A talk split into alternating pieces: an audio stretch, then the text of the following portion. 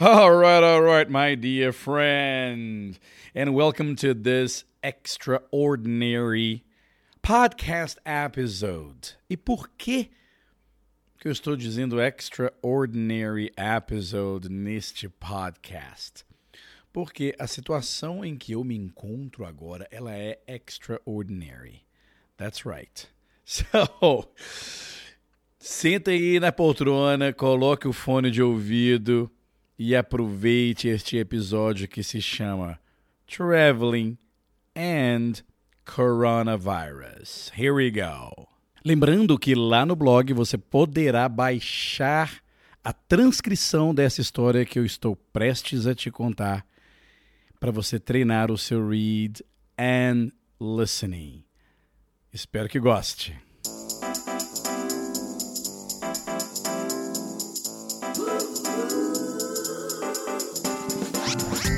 Welcome to the Agoro Follow podcast, where you learn English in a way you'll never forget. And now, your host, the craziest English teacher from Brazil, Leonardo Leite. That's right, my friend. As I am recording this podcast, I am not home. I am not in Brazil. I am abroad. And I am going to tell you this story that's not based on real events. It is the real event itself, right? So now let me tell you, I'm going to divide this this story and this um, episode into four parts. The first part, I'm going to tell you my my pre adventure, and then I'm going to tell you about the adventure and how it turned out. Okay?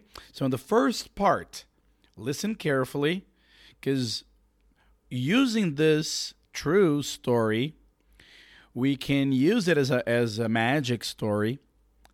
And I can ask you questions, you can answer the questions, retell my story. E my dear friend, o que eu vou contar para você agora é uma coisa muito interessante, porque é exatamente o que está acontecendo neste momento enquanto eu gravo este episódio. Right? So, let's do this. Well, on the Friday, I believe it was the 13th. Yes, the 13th of March. It was last Friday. I left Belo Horizonte and um, we flew we flew from Belo to Sao Paulo and from Sao Paulo to Santiago, Chile. We arrived in Santiago and then we headed for Mendoza. Well, this was uh, last week, it was the 13th, and we knew what was going on. We knew about the coronavirus, we knew about the risks, and we knew about the problem that had been going on around the world. The thing is, it hadn't um, reached South America so much, and we thought that it would be okay that we wouldn't have many problems re- regarding you know the threat of the virus right the virus threat anyway we arrived in um, in Mendoza on a Friday evening and we enjoyed we had a blast. It was great right? So we had dinner on Friday night and on Saturday morning we we drove to what's the name of the of the place we went to? We went to that vineyard? Valle de Uco yes Valle de Uco. And so we drove down to to Valle de Uco and we visited some vineyards. We had lunch there and so on. On on Sunday we had a blast on Sunday.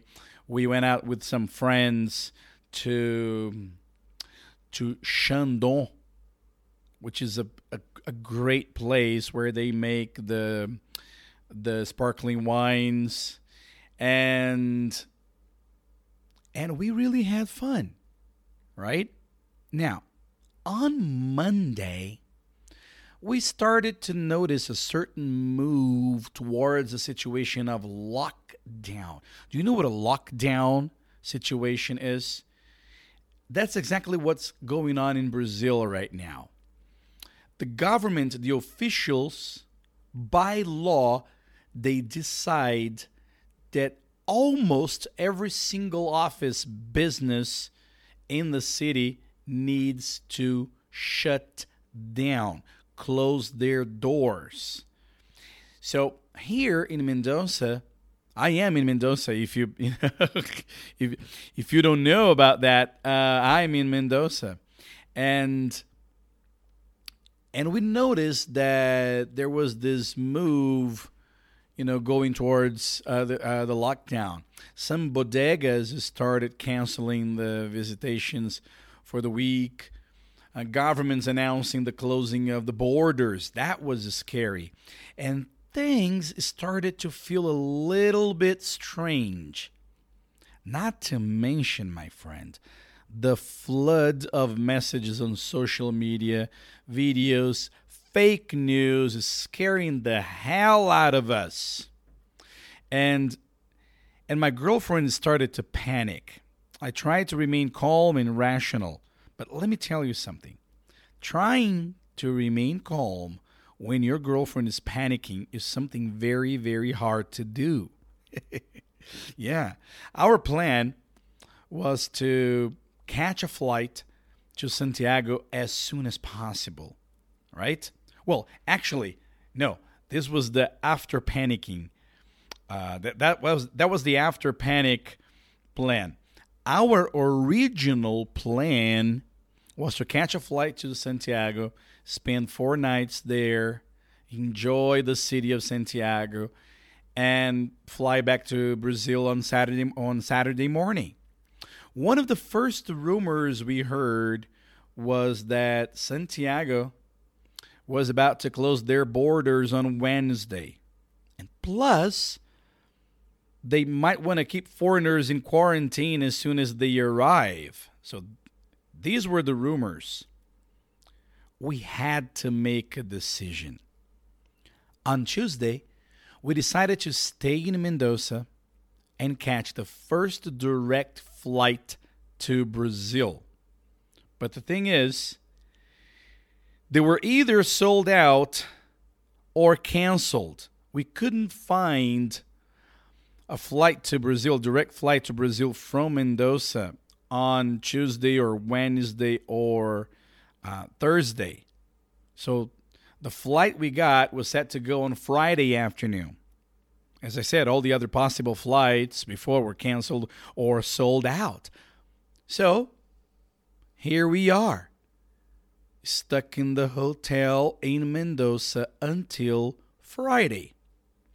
Well, then I thought, it's not that bad. Our hotel is great. So we're going to enjoy ourselves to a great hotel, swimming pool, spa, sauna, and good food, right? Uh uh-uh. uh Wrong, my friend.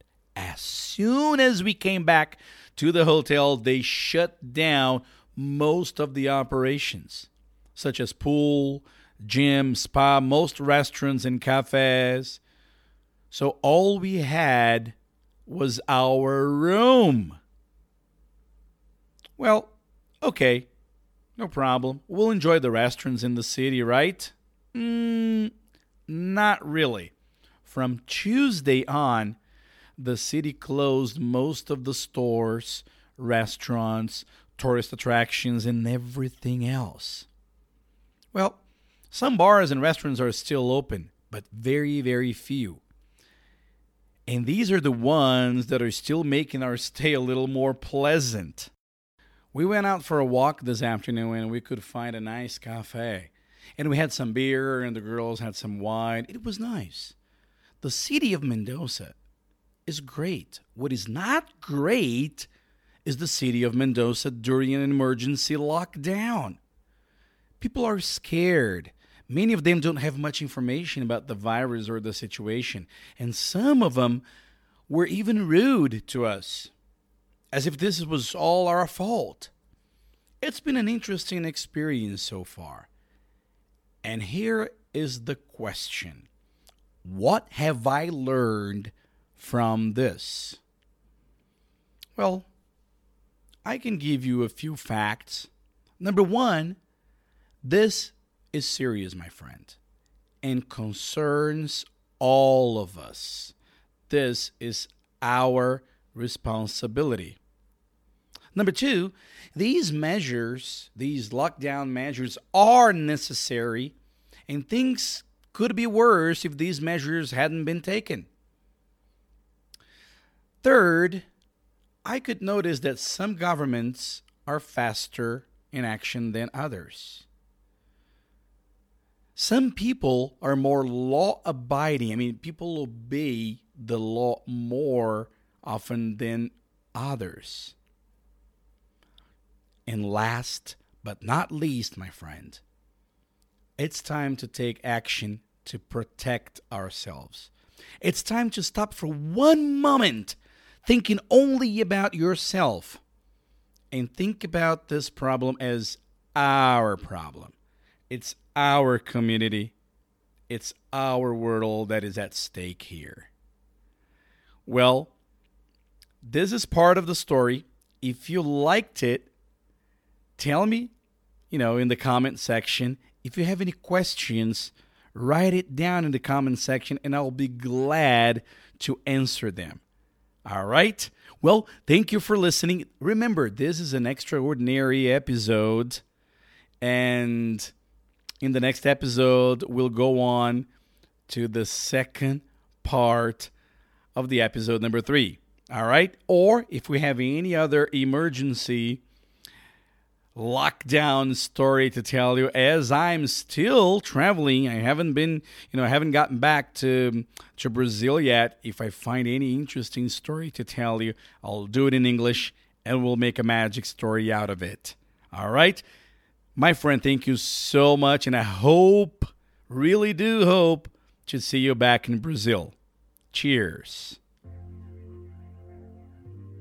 E lembre-se que eu estou disponibilizando a transcrição deste áudio all in English para você treinar o seu listening e fazer read and listen. Está lá no blog juntamente com este episódio de podcast. Enjoy, my friend.